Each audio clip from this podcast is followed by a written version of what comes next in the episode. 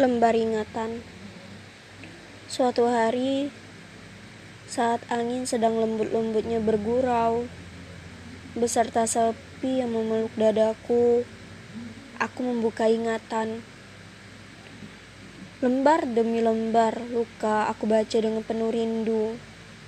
Aku selalu bertanya Mengapa duka begitu setia padaku?